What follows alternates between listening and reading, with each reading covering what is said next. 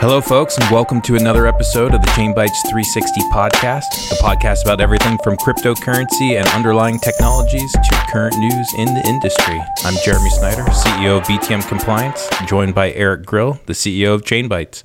In today's episode, we're going to interview another pioneer in the space of Bitcoin. Eric Grill would probably classify him as an OG in the crypto space. Today's guest is Lamar Wilson, founder of Black Bitcoin Billionaires. Lamar is a serial entrepreneur and a blockchain architect. He's a soft taught developer and a graduate from the University of Kentucky with a degree in finance. All right, let's get into it, guys. Lamar, welcome to our show. So tell us about your, your project then. What yeah, so Black Bitcoin Billionaire. Um, I've been educating people on Bitcoin for a while. Uh, since the moment I discovered it, even when I built the Pheeva wallet back in the day, where you were talking about, you met me at a conference. Um, I built the Pheeva wallet and uh, yeah, Pheeva. That's it with the PH, right? Yeah, P H E E V A. Yeah, and I started telling everybody I could about it because number one, I feel like a lot of the information don't get to my community, and when I mean my community, it's not necessarily just the black community. It's like we were in lower in a lower income area, right? And so a lot of times people don't take that information into those communities. And so when I found it, I was like, hey man, listen, this is how everybody can get free. And so I started trying to tell everybody about it. Um, and so from that point, I've always educated people uh, Bitcoin. And so I started a club on uh, a, I mean, what do you call it, a Facebook group? It got like 26,000 people. And so then we started, when Clubhouse came out, one of the guys from that group was like, Lamar, you got to check out Clubhouse. It reminds me of what we used to do on Wacoinda. It was called Wacoinda, now it's called Coinda. But it was like, it reminds us what we used to do over there. And I was like, really? So I checked it out. And it's funny because I didn't have an iOS device. So I had to go buy. I, the first time I ever got on Clubhouse, I was on my niece's iPod Touch, uh, which people don't know. So then I went and bought an iPod Touch because I was like, okay, I just need a little quick device to get on here. Um, and that that club, we just wanted to educate, right? And that club wound up getting uh, it's it's now grown to what 158,000 people or something like that. So nice. So yeah, that's been a that's been a really cool thing and just really educating people and trying to give them the truth about the protocols. As you read in the bio, Fluent and all of that was like our attempt to use software to do other, like using blockchain to do other things. And because of those attempts and understanding and working with JP Morgans and all of that, it's like now we see like the things that probably shouldn't be done. You know what I mean? And so I have such a wealth of knowledge just from running out into the wilderness, and getting shot in the back with the arrows, like they say. Like that's what that's what happened to the pioneers. That's what Black Bitcoin Billionaire was. It's just me trying to still uh, do the same thing I've been doing since the beginning. It's just that the crowds get bigger and bigger and bigger, right? So is Clubhouse your main platform then for for doing that, or do you go to conferences, or you do a little of everything? I mean, because of what happened on Clubhouse, it has raised the profile. I've always spoken at conferences, even all the way back then uh, when I met you at the Bitcoin on the Beltway. You probably spoke then. I, yeah, it was so long ago. Who knows? yeah, every every conference I pretty much have gone to, I've been a speaker since I've been in the game because uh, the very first conference was because I had a wallet, uh, the wallet that you couldn't get uh, in the Apple Store, but you could get on your iOS device. So it was very interesting to them. Wait, so they let me speak. I'll tell the story of that because you told that earlier, and, and, honestly, that was the first time I remember. It was hard and kludgy to get it, but I didn't remember why. And and uh, you, you got to tell why. This is this is a great story. When I found Bitcoin or whatever, I'm a software developer by trade, got a finance degree. So when I found Bitcoin, I was like, I have to build something for uh, Bitcoin. So I started thinking about what I could build, and I came up with this idea called Coin IDs. And then I was like, you know what? If I have a coin ID, I have to have a wallet. So let me build a wallet. So I started learning and teaching myself. There weren't any books. I always say this: my friends are the ones that write all the books that everybody talks about now because we've been around so long that there were no books, and those guys wind up writing books. I probably should have wrote a book, Eric. Um, I know they made the money, right? Like that. We'll talk about that too. yeah, all those guys, all those guys were like Andreas and all of that. They wrote these books. But before there were no books, so I had to figure out how to build a wallet. And I built a wallet called the Pheeva wallet. Well, in the midst of us building it, wallets got banned off of Apple. And I remember people were shooting their phones in the backyard, like screw Apple, just like shooting, shooting their phone. And so uh, myself, my business partner Leif, we were like, okay, what can we do? So I said, man, I said, what about using a going to use a co-op? Because if we use a co-op, we can use the enterprise license right? And so because you can put however many members you want in a co-op, and Apple will allow you with an enterprise license to distribute your application to anybody that's within your organization. Everybody who got the wallet basically became a member of the co-op. Um, so we allowed them to become a member of the co-op. They download the wallet, and then that allowed us to distribute to iOS devices, even though Apple had banned all uh, Bitcoin wallets.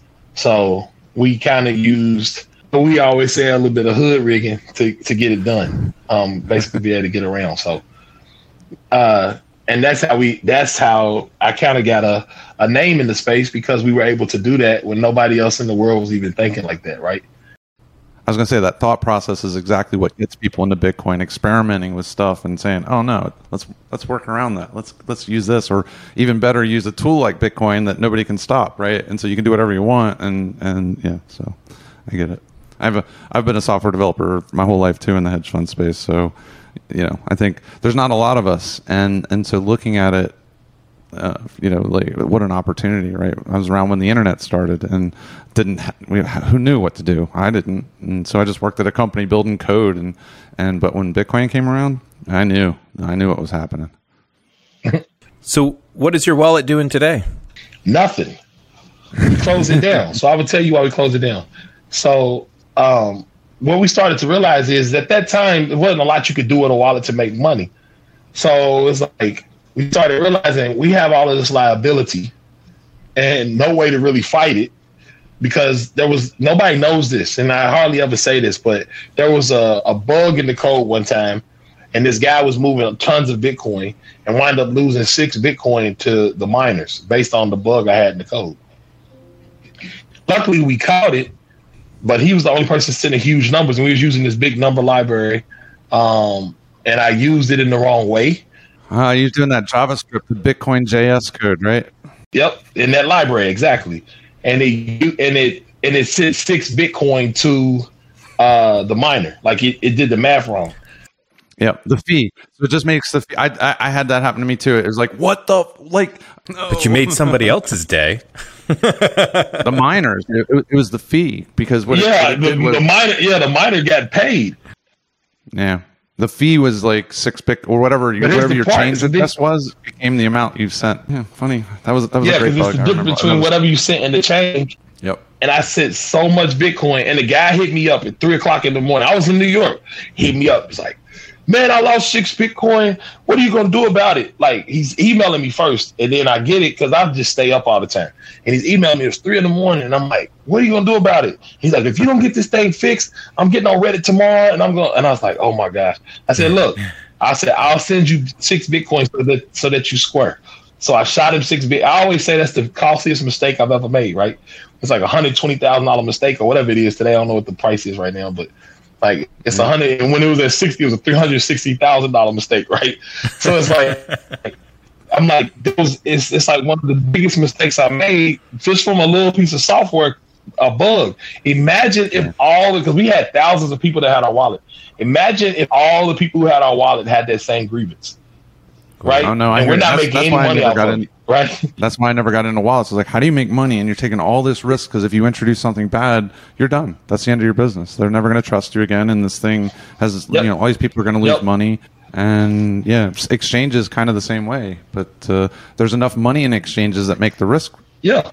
Uh, but not on wallets. Um, that's why I don't. I don't know how Paul Puey has survived with Edge no, not on wallets. Airbitz they were different. But that's because as we went along, people started putting in the ability to broker in the wallet. So then they made money on the fees. But back then, there weren't many APIs to allow you to tap in to allow you to broker without you going through the whole uh, money transmit, like doing all the crazy stuff to get it to go, to get it going. Now you can use like some other service and just use their APIs to actually do it. But back then, we did have one thing: we were selling um, gift cards in the wallet. So we had gift. We were the first people to put like gift in. The, so you could go use your Bitcoin basically at Whole Foods. Go to Whole Foods, buy the gift card, and, and use it right there at Whole Foods. And we still have to this day, we still have the best commercial ever in Bitcoin. I say that every time. It's uh, it's the Pheeva. It's if you go to Pheeva plus gift G Y F T and look at that commercial, it's the best commercial ever in Bitcoin. All right. Um, we'll, we'll, we'll have to check it out because, but once, yeah, but we stopped it. We stopped it because it was like man, you can't have this much lot. Six Bitcoin of liability was enough for me. I was like, no, we got to figure out how to wind this thing down. Everybody has their keys. Uh, we'll tell them. I mean, tell them all to dump all their stuff out of it and keep it going. The problem is everybody didn't do it, and so there's no. still like I think They're probably coming back Bitcoin two years later when they people when they see it on. TV and go, "Hey, where's my Bitcoin?" And you know what I do? I shoot them over the link. I'm like, here, here's the same link we sent to everybody else. And I've been doing that for the last, we've been, clo- that wallet's been closed down since 2015, 16. And I've been doing that for the last six years. Everybody who says it, because I still have their backup link. And I'm like, here, go do it. And they're like, oh, thank you so much. Thank you so much. they had their private keys, so all you got to do is. Oh, they were. Okay. They they had encrypted, they had encrypted keys. Like I only held the encrypted keys. Um, Okay. And so those encrypted keys, as long as they had their password, they could decrypt them because I couldn't see it. It would always decrypt on the on the client side, right? Nice. So I would just send them that backup because I would back I backed it up for everybody.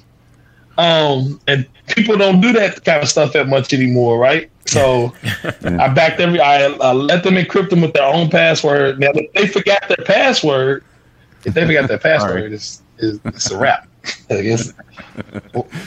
More lost Bitcoin, right? Can you imagine? See, but back then, what Bitcoin was maybe five hundred dollars, Yeah. six hundred dollars. So wasn't, wasn't, Yeah, but those lost bitcoins today just increase the value of the bitcoins we're holding now. well, that's when they pay attention again, right? They didn't pay attention when it was five hundred dollars, but when they look on TV, go, wait, what? I think I have some of that. Or let me go. Uh, let me go. Hey, how do I get this? And yeah, we have people like that that have printed out paper wallets from our machines from years ago. Yeah. There's one woman who I think she has like four Bitcoin in her wallet, and I've been hunting her down trying to find her. And God forbid she died. You know what I'm saying? Because I've went on her LinkedIn, Twitter. I'm like, listen, you have this money sitting over here. And I, I did a search. I, you know, uh, Mad Bitcoins, Thomas from Mad Bitcoin, Thomas Hunt. Yeah. I got him to put it out. I was just trying to get everybody like tell her that we got this money sitting here. If she wants it, I got the backup for it because it just feels crazy for me to be sitting here looking at this and she's not getting it. So hopefully, hopefully we find her. I've been searching for her for a long time because four Bitcoin is not anything to Yeah, sneeze no at. You know what I mean? Yeah, she has no idea. so what did you do after you ditched the wallet and, and moved on to what? What did you what did you move on to and want to do then? We started we built fluent. We built fluent. So it was called fluent for a while. Fluent was basically um, a system. The initial pitch was for us to basically create uh, kind of what tether's doing what tether did which is to create a currency that connected all the exchanges to one another so you wouldn't have to worry about any foreign exchange risk. And so it was like if we could get everyone fluent to the same currency you could trade between all of these different exchanges. So like settlements between and whether it was in Brazil or whatever, and I can connect all of them so you're between exchanges, exactly. Which is what people started doing with Tether. I, I hate to say it Ripple, but like you know, sort of like the way Ripple does uh, through through the back end settlements, or or how did you how did you do the back end settlement? So that's what that was the initial idea. So then when I started talking to actually because what we was trying to do is do it for large businesses. So because the one thing is if you look at like a lot of K ones, uh, the foreign exchange risk within those K ones, like the annual reports for anybody that knows knowing them, that number kind of like tied down. So you'll see it, it'll say with three percent margin of error, with you know, that kind of thing. So that they're not losing money on the exchange back and forth, but they can keep the balance of each one right back and forth without having to trust the entity to do it.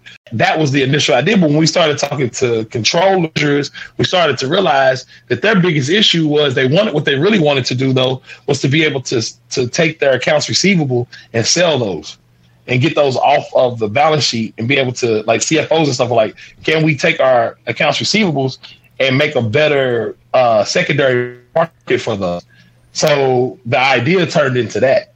So we started using Bitcoin uh, NFTs on Bitcoin to create uh, NFTs or tokens of each one of those receivables that could be traded. Did you use colored coins? Counter. Yep, exactly. I tell people out there like, what's colored coins? I'm like, Open that they they changed the name to Open Asset Protocol, but yeah, we use the Open Asset. but not then. That was the only way to do it. Was like embed some uh, information on the uh, op return code. Yep, So go yep, ahead. yep. And so we did that, and then of course, yeah. So then we started we started trying to get it sold, get it to people. Different banks we were going to. What wound up happening was we got in with J.P. Morgan, and they had their own chain, which was called Quorum, which was a Ethereum de- uh, derivative. So they wanted us to use that instead because that's what they were already working on. So then we went in and built a whole Ethereum version of it. Then we talked to another bank, they wanted us to use Hyperledger. So then what I started seeing was it was like we're basically getting back into silos again.